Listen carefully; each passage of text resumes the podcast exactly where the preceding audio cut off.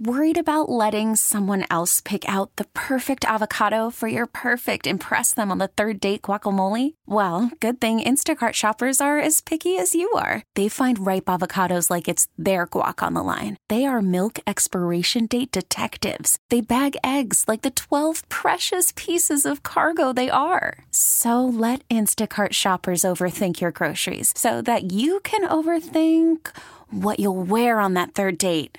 Download the Instacart app to get free delivery on your first three orders while supplies last. Minimum $10 per order, additional term supply. Now, with the MLB app, you can get baseball your way. Pick your favorite team, your favorite players, and get customized highlights, stories, and breaking news right on your home feed. Follow the action with Game Day, where 3D replays add another dimension. Plus, notifications can keep you connected to every pitch, every hit, every game. The MLB app. Baseball, your way. Download it now for free from the App Store or Google Play. Blackout and other restrictions apply. Major League Baseball trademarks used with permission. Now it's Gabe time. Gabe Kuhn. Gabe Kuhn was one of the great little trivial nuggets in all football bios. His grandfather was the inventor of the Easy Bake Oven. Like a boss. The best lineman on the radio. Well, the only lineman on the radio. It's Gabe time. Game time. We're ready. The Gabe Kuhn Show. 92.9 FM. ESPN.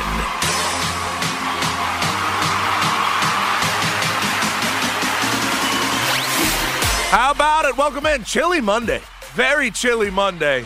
October 30th, 2023. The weather is shifted, but it's time for the Gabe Kuhn Show. I am your host, former Memphis Tiger offensive lineman Gabe Kuhn on X at G underscore Kuhn 71. I'm alongside the executive producer of the Gabe Kuhn Show. That would be Connor Dunning.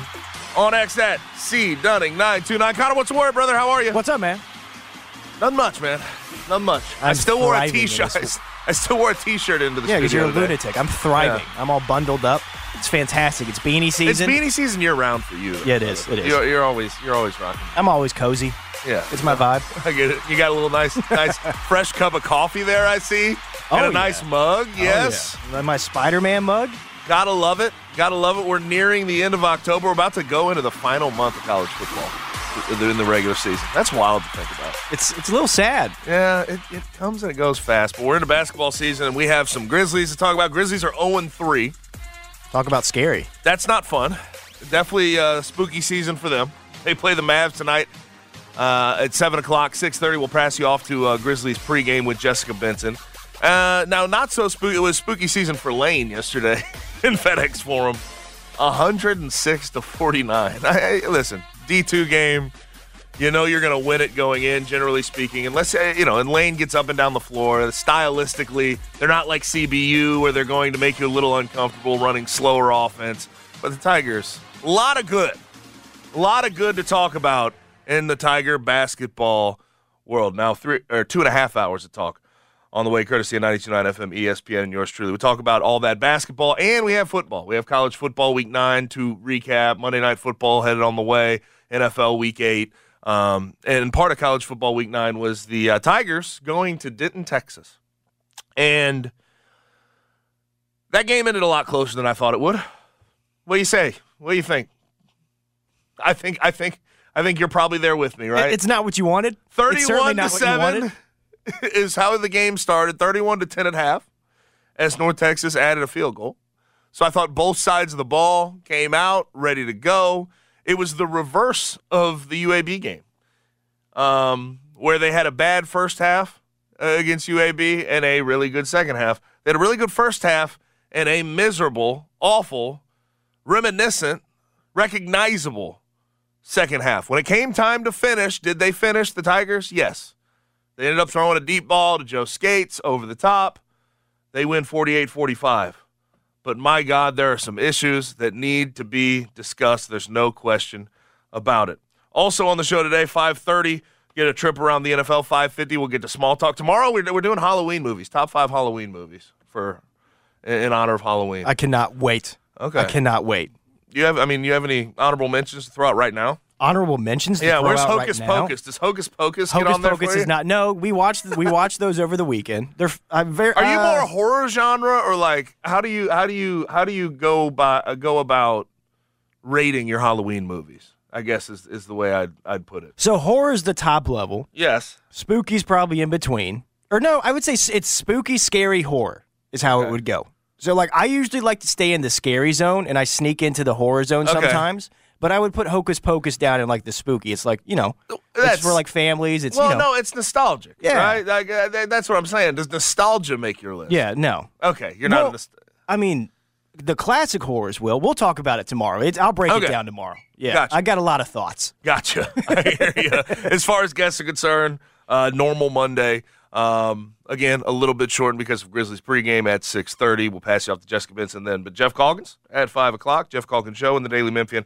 And also 6 o'clock, Harold Graeter, Associate Executive Director of the AutoZone Liberty Bowl, before we pass you off to Grizzlies versus the Mavs. Now, uh, nowhere, nowhere else to start for me besides Tigers versus uh, versus North Texas. That first half was phenomenal, quite frankly. It, it looked like a game that you wanted them to put away early, and it looked like they were going to be able to put away, uh, put it away early. Thirty-one to seven is how the game started. Uh, North Texas's run defense was all that we expected it to be. Blake Watson in that first half broke off a 65 yard run, followed by another 50 plus yard run for a touchdown. Uh, he ended the game with 269 yards all purpose.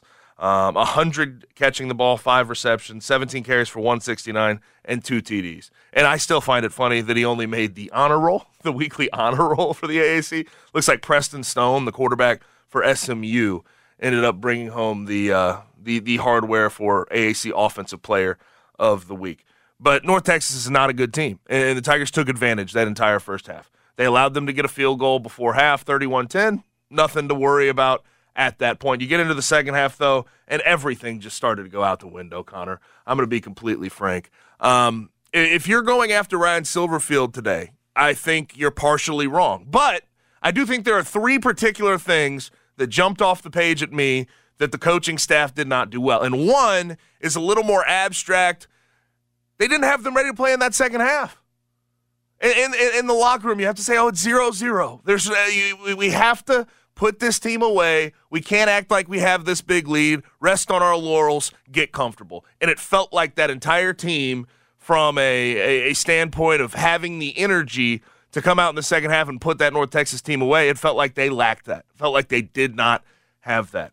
And uh, Chandler Rogers, the quarterback for North Texas, came out in the second half and started going off. They also ran the ball well. Ayo Adeyi and uh, uh, Oscar Adaway the third, they just started running the ball relatively well. Um, other two things have to do with third and fourth down calls. There was a third and six call in the third quarter, which ultimately led to a miserable, a miserable turnover on downs. Uh, well, this one was in the fourth quarter. I'm talking about. Um, they ran a read option with Seth Henigan where he kept it uh, minus a yard. Now on that uh, on that fourth down, they had a ball that should have been delivered perfectly. It was delivered perfectly to DeMeer Blankumsee. He just didn't. He he dropped the ball. It was turnover on downs. And also there was a fourth and one where they got a little spooked by the fact that Brandon Thomas couldn't get the third and one across and get the first down, so they threw a slant to Roc Taylor in a one-on-one situation. Needless to say, he did not win. It was just not a good play call. But those are the three things like two play calls and not having your team ready to go in that second half that I think you can directly put on Ryan Silverfield. Now, 31 to 10 by half, I thought they came out with a good game plan. They ran the ball, they did everything they were supposed to on the defensive end. Bend, don't break style of defense. I thought in the second half, for the most part, it was marred by a lot of lack of execution by the players. I- I'm just going to be honest with you. That's what I saw. Maybe I'm being full football guy. Maybe I'm uh, discounting the fact that uh, the players were not put in good positions, were not given the energy enough to go put that game away by the staff.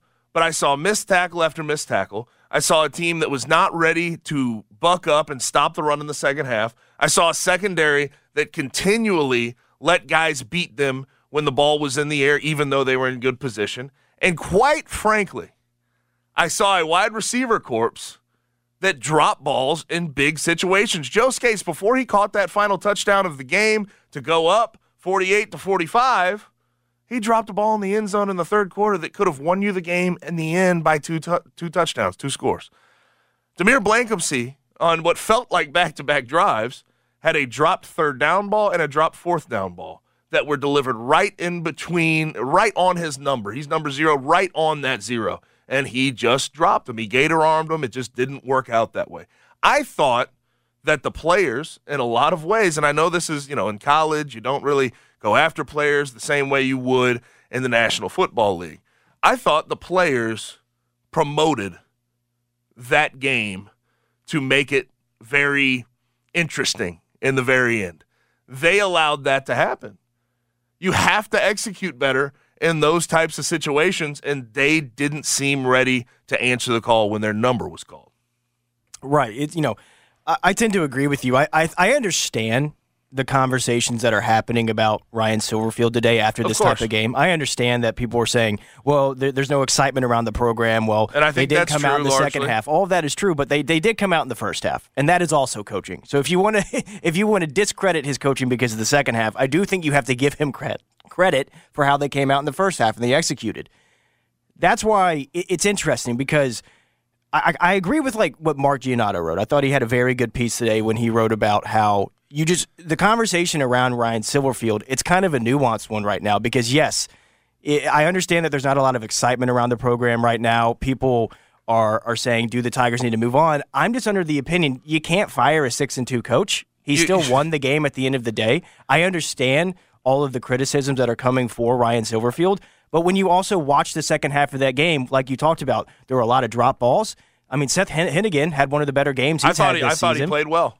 The offensive line played well. The defense didn't show up in the second half, and and the skill position guys didn't show up. That's what happened in the second half there. You can say that that execution, you can put it back on the coaching staff, but at some point you have to say it's the player's responsibility to show Yes. up and, and to tackle guys. When a guy's right in front of him and he doesn't make a tackle, you can't blame that on Yeah, Ryan and, Silverfield. and, and 45 42 final score. I kept saying 48 It- 45. We talked about it before the show. This game, it allowed for confirmation bias to come Yes, into the picture, I 100%. think, with the Memphis fan base, where when you are already thinking in your head that Ryan Silverfield might not be the guy for this job, this is the type of game that gives you all of the evidence in the world to be able to make an argument. And I, I think you just look at that second half and them let letting go of the rope. You've seen it. It's reminiscent of Right, what you've seen right. the past few years. They had a game against uh, uh, UTSA, UT San Antonio, where they were up 21 nothing and allowed that team to creep back in, start running the ball. They missed tackles, and UTSA ultimately won that game. The Houston game last year. There's a lot of different examples of this team having good first halves, looking good, and then resting, relaxing, not executing, having some bad calls by the coaching staff along the way. I saw that a little bit less though from the coaching staff. I didn't see this game as a as a complete coaching malpractice, a bunch of gaffes made. There were some. You're going to see some in every single game, but I think the players let go of the rope pretty substantially. And eh, as a coach, you can only try to finish that game when it gets out of hand. And the players finally realized once a 42 to 38 lead was taken, hey, we got to go, go get this thing back. We cannot lose this game. There's no excuse to lose this game. Um, and they ended up doing it. And I do have to give all the credit in the world. It, it may got it may have gotten sort of skipped over because of the way the second half went. And you, you think North Texas is not a very good football team because I don't think they are a good football team by any stretch of the imagination. But Seth Henigan, I thought, you mentioned it, I thought he played a very good game 22 for 28, 330 yards, had the TD at the end. And the one thing we have yet to see from him in his college career is when that time gets tough, when you have to go make a play to win a ball game in the waning seconds. I think there was 40 some odd seconds left on the clock when they drove down to go take the lead with a Joe Scates deep ball. He made that play. That's simple as that. And I think it takes a lot. I mean, Joe Scates was a guy who in the third quarter dropped a ball in the end zone that was just an easy, easy touchdown. Again, that would have probably put the uh, final score, uh, uh, you know, Tigers probably would have won by two scores, two touchdowns, whatever it may be, if he catches that ball. A lot of things happen, you know, the butterfly effect. But it takes a lot of cojones to deliver a ball downfield in one on one coverage to a wide receiver who has largely dropped the ball in those situations, who has largely not come through for you in those big moments. Seth put it on Joe Scates, Joe Scates did the rest. And I thought Seth showed a lot of resolve and growth in that moment where we have not seen him come through in those moments. The biggest thing he did during the game for me was he took care of the football. He Yep. didn't panic. He didn't try to force things when, when the play wasn't there. He took care of the football and he let the game come to him. And that's what you have to do. And that's what he did a lot of the times his freshman year. And he's been struggling with sometimes this year. Yeah. So I agree with you. I understand the criticisms around, around Ryan Silverfield and the excitement around this program right now, but I cannot buy into. I can't buy into talks about firing a coach who's six and two right now. And I, I just I can't. do and the it. truth of the matter it's- is, like, I, I understand where it's coming from because you've been disappointed uh, largely, and you see these games against inferior opponents be way closer than they need to be. Like Right. this North Texas game, 45 42. They had to have a last second touchdown with 12 seconds on the clock to go win the game. I get where it's coming from, but he's 6 and 2. This is the first time, this marks the first time in his career where he's won two games on the road in conference in a row. That's that that's bothersome as well. But I feel like this year, yeah, you could talk about competition and everything else. I think this team is the best team he's had, and they're playing largely like the best team he's had at six and two. And now you just look at the rest of the schedule: South Florida at Charlotte uh, versus SMU. That'll be a tough one. Then at Temple, there's three seeming. You got to beat South Florida at home. There's no question about it. That's going to be a, a relatively tough game if they play like they did in the second half against North Texas. But eight wins, nine wins seems built in. And nine and three, eight and four, it's just hard to rationalize it behind the scenes to go fire a coach. Let's be honest about it. He's if you're graduating people, if if if you're getting the amount of requisite amount of wins that you feel are necessary as an athletic department, that seems to be hard to do. You can't just fire a coach in that moment. Right. And and and to be fair to you know the people criticizing Ryan, it's it is a fluid conversation. You know, like next week we could be If- being if- like if if, you they drop- drop, South if- no, Florida, listen, we got to have If conversations. you drop this game to North Texas and it's 42-38 and you allowed that second half comeback to go the way it did, right. then we can have the conversation and be real about it. The same things keep happening. They can't happen that way. I understand that. But they ended up pulling through and they have a chance to still accomplish a lot of the goals they set out to accomplish this year. They need a little bit of help. Uh, you know, UT San Antonio likely has to lose.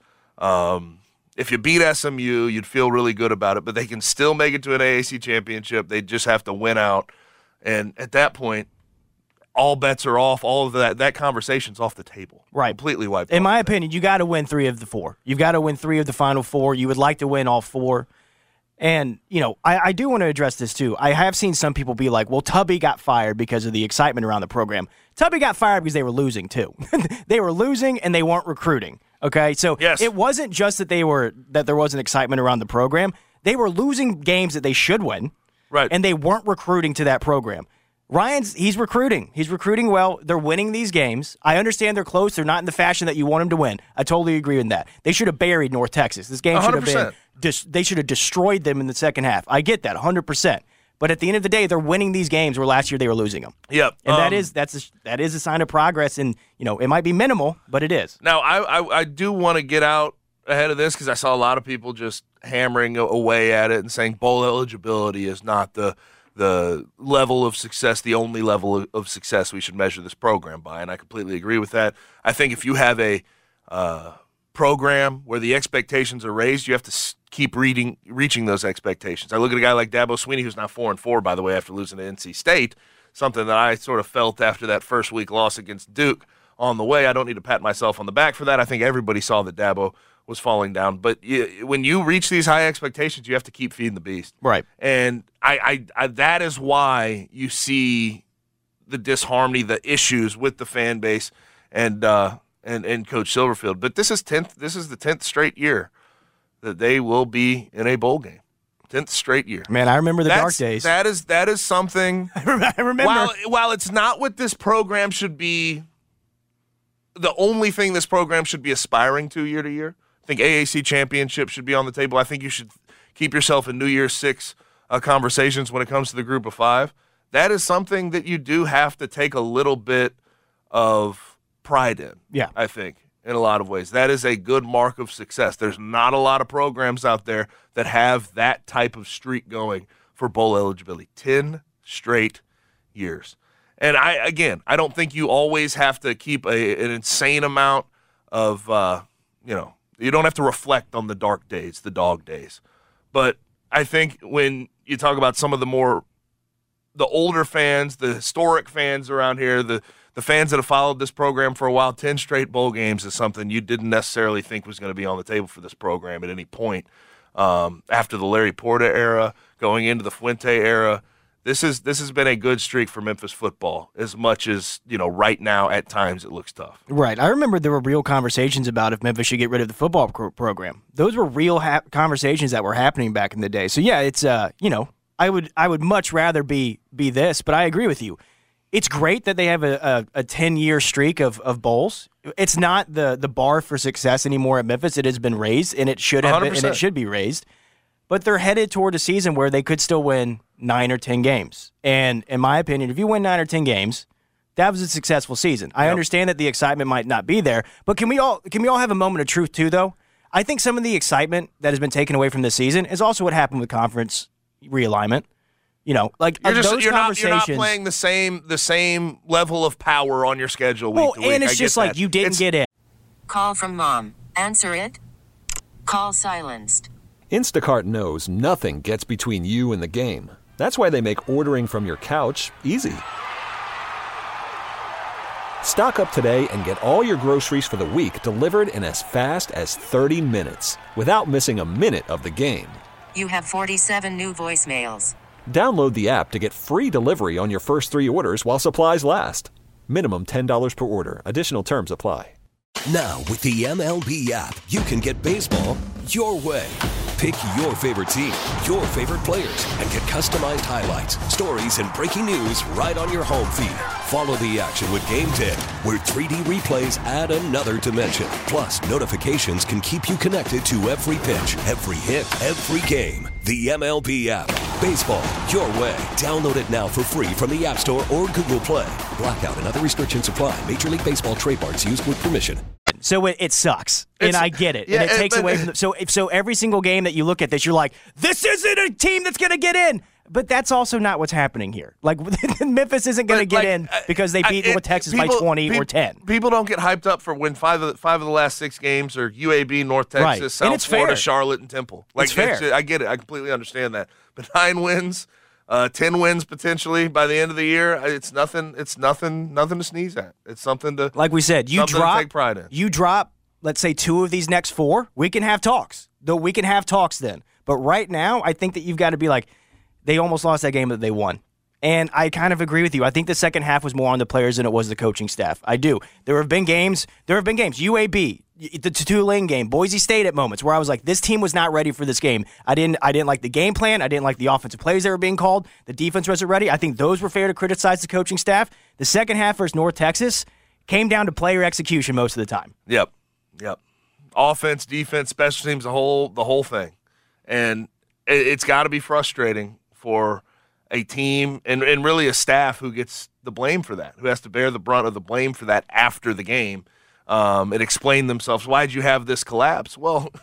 At the end of the day, we have to execute. We have to catch balls on third and fourth down. Well, that's why Joe, with Scates, the, the game winning touchdown. Did you see how he caught it? He, it was like every part of his body. he was like, he, he would have used his legs if he could have to Yes. catch that football. He just completely consumed it. And he was like, there is no way am I dropping this football. It was a great catch because he was he was being defended pretty well, too.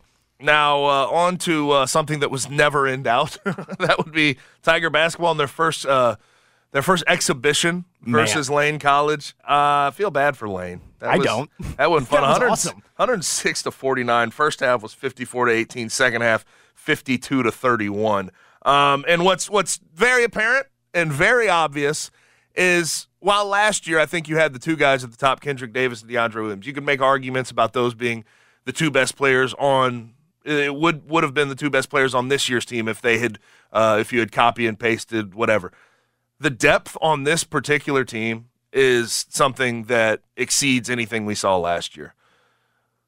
Every every single guy on this roster can play, can go. David Jones was phenomenal. 17 points, 8 rebounds, 5 assists. Jordan Brown 14 points, 6 rebounds, 1 assist. Malcolm Dandridge looked very legitimate and you see uh, sort of how he's been talked about this offseason is he has grown, he has matured, he's he's ready to go. He's rearing and ready to go. 14 points, 6 rebounds and 1 assist. But the Elijah McCaddens, the Demaria Franklins, all those guys have turned into Jaykwon Walton and Ashton Hardaway who can who can stroke it from the outside. Nick Jourdain. Um, I, there's just so many guys on this team that have the ability to make an impact night to night. Whereas last year's team, there was the two guys at the top. Then you had to ask questions about three through ten, basically. They passed the trust test if that makes any sense. When they're out there on the floor, when the ball gets kicked to them, I don't panic. I'm not like, oh, get the ball out of his hands. It's I trust every single guy that gets the ball thrown to him. They were making the right plays. They were shooting the ball very well. You talked about Ashton Hardaway. Penny talked about how he's never had somebody that size that can shoot threes like that. The dude, three for five. You know, you- I, I and understand. here's the thing: if you're having issues with three point shooting during the year, I know that you, you came into this year not really expecting, but you came in this year not really expecting to play freshman. That's a guy who can immediately make an impact in three point shooting right. off the bench. And I know it was Lane, but hey, that's a very, very good first impression from this Memphis Tigers team. They imposed their will early. They were all over the place on the defensive end of the basketball. David Jones looks like a legitimate AAC Player of Yep. the Year candidate, and that's exactly what you wanted to see from him. Two steals, one block. Five assists, eight rebounds, 17 points. He was all over the place. It's exactly, it, this went exactly how you hoped it would. Yes. Exactly how you hoped it would. Yes. Um, but I, I was I was quite impressed with whatever everything they, they ran out there. Uh, you know, you had questions about three point shooting. I'm not saying you put it to bed, but you can see that just about everybody on this team, especially in that starting lineup, can put up a three and potentially make it and have some confidence in it. Um, defensively, they're locked in. They have a lot more experience. They're not going to play with their food at all. Uh, I know that Lane's D2, but they did not play with their food even in the slightest against that Lane team. Um, but something that does surprise you bring up David Jones as an AAC Player of the Year candidate. I, I figured this team was going to be so deep that I would sort of leave him out of that conversation. He's right there. And and based on the way Penny has talked about him, I, I like the personality David Jones has as well. Um, but this is a guy I feel like Tiger fans are going to fall in love with. And he gives you the dirty work. He can do it all on the offensive end. The fact that he put up two threes and made two threes in this game shows me he can do it from the outside. Uh, he he does everything that that it takes to go win ball games. I'm excited to see David Jones in the regular season. Yeah, for sure. And I and I love the combination with him and Jordan Brown. It just I love that so much when they're out there on the floor together. It's it's you know, you can't take too much away from it because it was Lane College, but they did what they were exactly what they were supposed to do. And like you said, we we've seen them struggle against teams like CBU in games like this, so it was nice to just see a blowout. It was nice to see it. It, it gave me some it encouraged me for the rest of the season. Yep, yep. Now uh, we're gonna have to see how they run out. You know, their their their first starting lineup. The starting lineup. It looks like uh, Jahvon Quinerly is a little bit banged up. So it was David Jones, Jordan Brown, Caleb Mills, Jayden Hardaway, and Jaykwon Walton in that starting lineup. You're gonna take out Jayden Hardaway and put jo- Jahvon Quinerly um, after a minor injury, minor setback that he clearly suffered during camp. Um, but the starters, the backups, the reserves, you just have more depth, more power than you've had, in my opinion, in the entire Penny Hardaway era. Yeah. I don't, I don't know if there's really a debate about that right now raging on. The only small criticism I would say is that the turnovers were there were there were 13 turnovers. You don't want to see that Right. against a team like Lane College, but you know just get that under control, and they're gonna mo- they're gonna roll. They're gonna roll. They're they're an exciting team. And you sort of wonder how much of that is not having your your veteran table setter and Jahvon Sure, sure. So on the floor, so maybe that's part of it as well, and, and that'll Yeah, three that'll of them came from out. Mills, and it's not, and he probably won't have the ball in his hands that much when he's Now, healthy. what did you think about Penny Hardaway? Penny Hardaway after the game, he didn't want to crap on the conference schedule, but it's kind of hard not to. He told the truth. It's Florida Atlantic, and then who else? Really, somebody's going to fight for third, and we'll see if it's Tulane or UAB, whatever it may be. Uh, but he says the ins or the the the out of conference schedule is our schedule, which I like the emphasis he's putting on it. I really do because that is the truth of it. Your resume is built all all up until conference play. You have to build up, find your seed line then, and then take care of business in the conference. I like the emphasis he's putting on it, as much as it may peeve some of the other American Athletic Conference fan bases that he says, "Oh, I'm just worried about the out of conference," but that's what you should be worried about. Yeah, I also don't think he was saying that he's just worried about the out. He he was saying that those are the most important games for them to win, and he's correct. He's correct in that. We've seen the last few years the the Memphis season has come down to games against Houston, and that's pretty much it. It's not the rest of the conference. It's the games against Houston, and what did they do out of conference has been the resume for the Memphis Tigers the last few seasons. I don't understand why people have such an issue with what Penny said. He told the truth. That's exactly what it is. Yep, I, I I agree with you. And again, if if that is the emphasis, to those guys within that locker room, I think that is the correct emphasis. Yeah. I don't care about Take care of business in conference. I don't care about win the games pissing off teams in the conference right now. If you're if you're going to go that direction, if you're giving them what they would what you may term as bulletin board material, but I feel as if if you take care of business against Mizzou, A and M, do your thing at Battle for Atlantis, you raise your seed line, you get the national media on you, you win a couple top twenty five games, you can put yourself in the AP top twenty five. That's what should be the emphasis right now. Deal with conference when it comes to you. They are a popular pick for Final Four dark horse. Yes. And that is because of their out of conference schedule. Yes. it's not because of the in conference stuff. Yes, no question about it. And that Final Four dark horse, that was Andy Katz who put them at number 10 in his potential dark horses to reach the Final Four. Uh, North Carolina, Illinois, A&M, Maryland, UCLA, Villanova, St. John's, Boise State, Wisconsin, all ahead of them. We'll see how, if they could move up that list, if you will, as the uh, out of conference schedule gets played and they win a couple of games. But Andy Katz put them at number 10 in his top 10 Final Four dark horses. Now, Grizzlies are 0 3 and they have not looked very good. Let's be let's be honest. I thought they looked solid against the Nuggets on Friday. Obviously, we got out early to send you off uh, to the Grizz Radio Network to cover that game. Um, but it felt like they sort of left it all on the floor. And then when they played the Wizards the next night, they didn't have enough energy to to get through it. But they take on the Mavs tonight. They have made a signing. Going to talk about all that here in just a moment on the Gabe Kuhn Show, 92.9 FM ESPN. Guests appear on the Smile Center hotline. Now back to the Gabe Kuhn Show, live from the Service Master by Cornerstone Studios on 92.9 FM ESPN.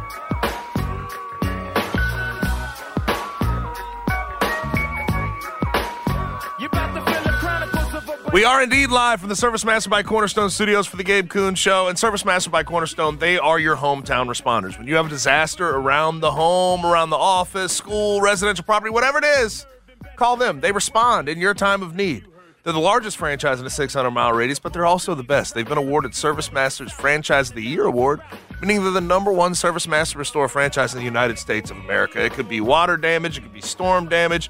Uh, we're getting to the cold weather month, so if you have frozen pipes and one burst, guess what? You can call Service Master by Cornerstone. Then you could have a fire and have smoke damage. You could have, need mold remediation. Call Service Master by Cornerstone if you have any issues home, residential property, school, office, no matter the place, no matter the size, they're here to help you with that damage. Tyler, the president and owner of Service Master by Cornerstone, and his team take pride in helping you at moments like this. That's why their motto is we don't pray for disaster, we just pray we get called when there is one. So remember the name locally owned, locally operated. Service Master by Cornerstone, your hometown responder. And uh, speaking of responding, responder, respond, that's their number 901 Respond, 901 R E S P O N D, 901 Respond for Service Master by Cornerstone. Now, the Grizzlies, speaking of respond, they need to respond. They are 0 3 right now. And I, I see a lot of thoughts and takes out there about where this team is at and, um, you know, what they need to get done going forward. None of this should be overly surprising. And the reason I say that is for the first three games of the year, um, no Ja Morant, of course, no Steven Adams for the year, no Brandon Clarke, but then Santi Aldama and Luke Kennard have been out as well. It has just been about as painful a first three games injury wise as you could have possibly imagined. That that is the full truth of it. Now, game one against the Pelicans, we've already covered that. Game two against the Nuggets uh, last Friday when we passed you off, um, it was obviously a six o'clock tip. They did everything they had to go could to go win that game. They did everything they could. And late in that game, they saw the championship DNA that the Nuggets possess, and they weren't able to get over top. Nuggets won 108, 104. Um, and quite frankly, I don't think Desmond Bane had a good enough game to go win ultimately, but they played good defense. They did what they could against Nikola Jokic. Uh, he had 22, 12, and 7, but uh, honestly, compared to what he had been doing and, and will do the rest of this year, it's kind of a yeoman's line for him. But I thought they sort of let go all they could to try to win that game at home, get the fan base excited. They didn't come through. And then once they played the Wizards the next night, less than 24 hours to prepare for that, and a trip to D.C., that first half was miserable. And you, you get done with that first half, no real energy. You could tell they were tired. They were sluggish, even though it was the third game of the year. They're down by 16 at half. And then the rest of that game was just trying to see how things go and seeing if they could get themselves back into that game. They ended up losing 113 to 106. But it's been a painful first three games. I completely understand that. But an understandable start to the season for the Grizzlies to this point with five guys who are either starters or massive rotational players that they have not been able to have on the floor with them. It, it, makes sense why they're struggling the way they are. Yeah, you know, I understand the frustrations watching this team early this season. I'm not down though with these big idea takes that people are having from these first three games because here's what's confusing me. After Friday night's game against the Nuggets, people were like, "That's the best I've felt after a win ever." Uh, after that's, a that's loss. a lot of the ta- yeah after a, a loss. Best I've felt after a loss in a long time. And then after the Wizards game, people were acting like the sky was falling. Yeah. It, it can't be both, y'all. It can't be both. This team is missing five of their first 10 guys. They are struggling. It's not from a lack of effort, it's from a lack of talent. It's from a lack of bodies, y'all. They are giving, they are trying. And if we need to be completely honest about it, Jaren Jackson Jr. hasn't shown up on the offense. We haven't had a we haven't had a Jaren offensive game yet. Right. They they have been playing well defensively. I think that this team has been playing well defensively. They pushed the the defending champions right to their limit with with not a lot of guys. That is an impressive thing to do.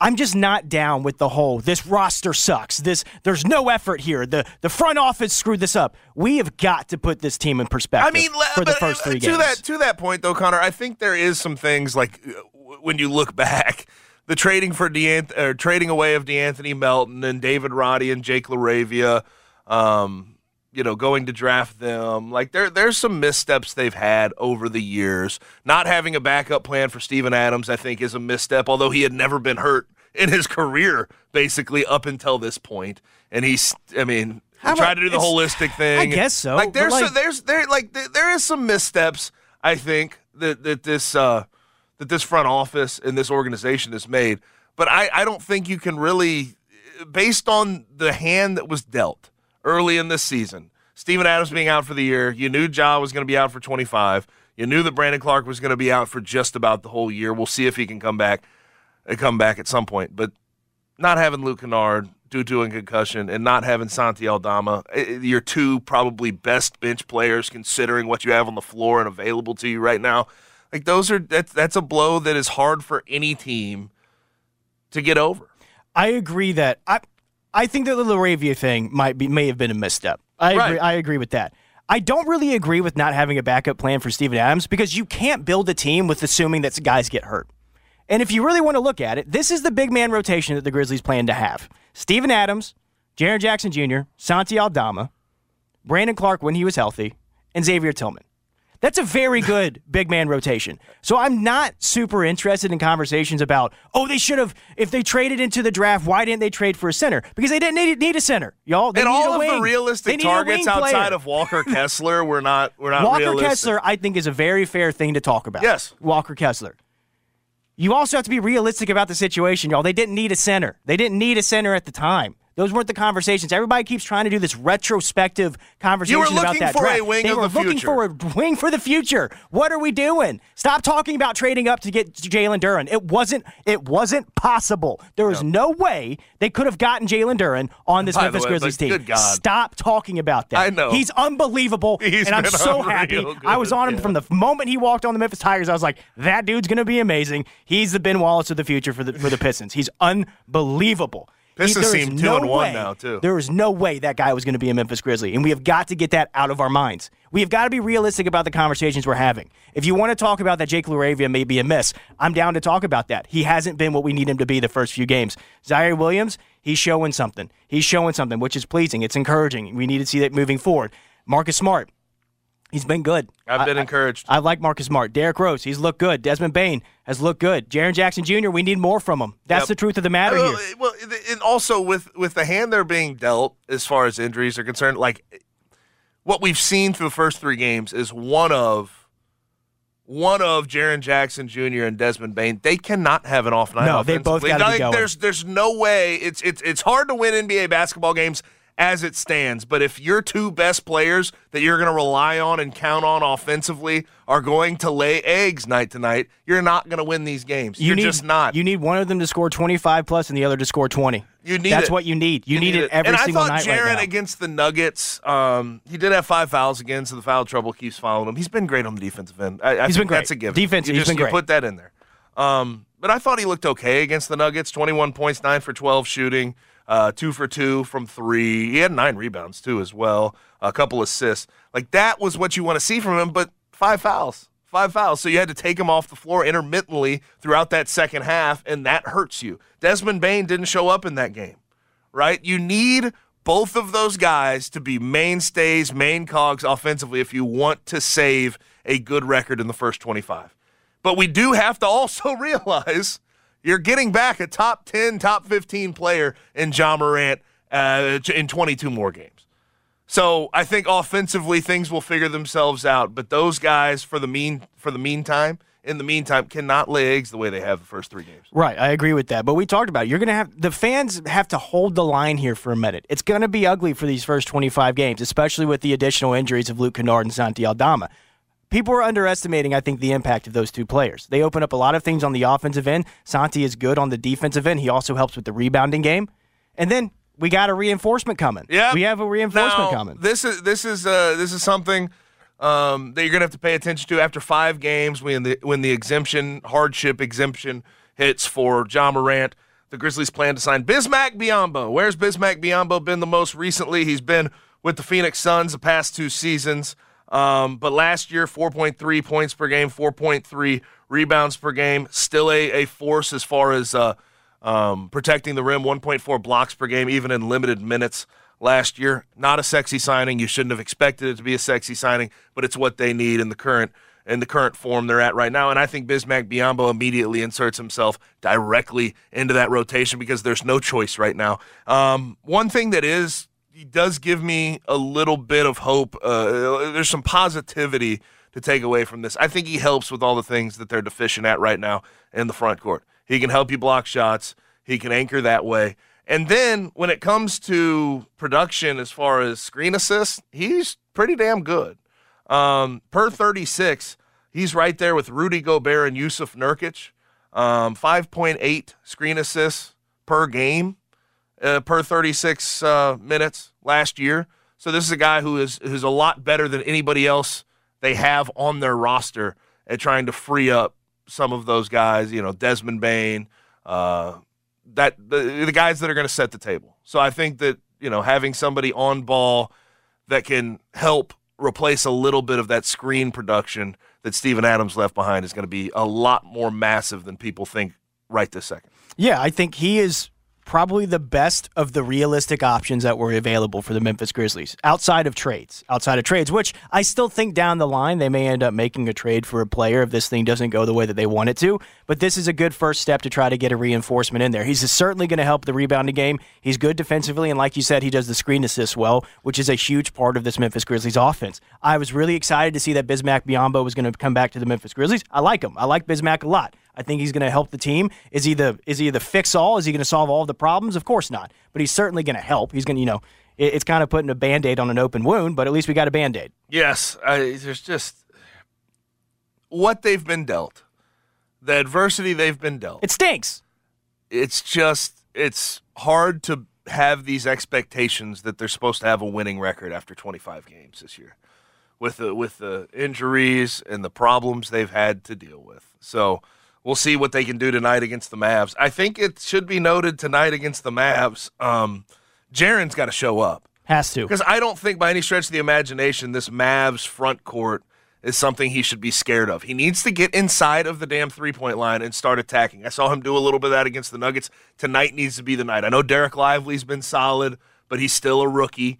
Um, then you have the, what, Dwight Powell, Maxi Kleber. This needs to be a night for Jaren offensively to go unleash what he has and show us what he showed us last year. Like, I think the problem with Jaren that frustrates you the most is you've seen him at his peak offensively and you know what he can do. You know how freakish he can be at getting to the rim and making things happen, but he settles for too many jumpers and he's just more inefficient than he needs to be.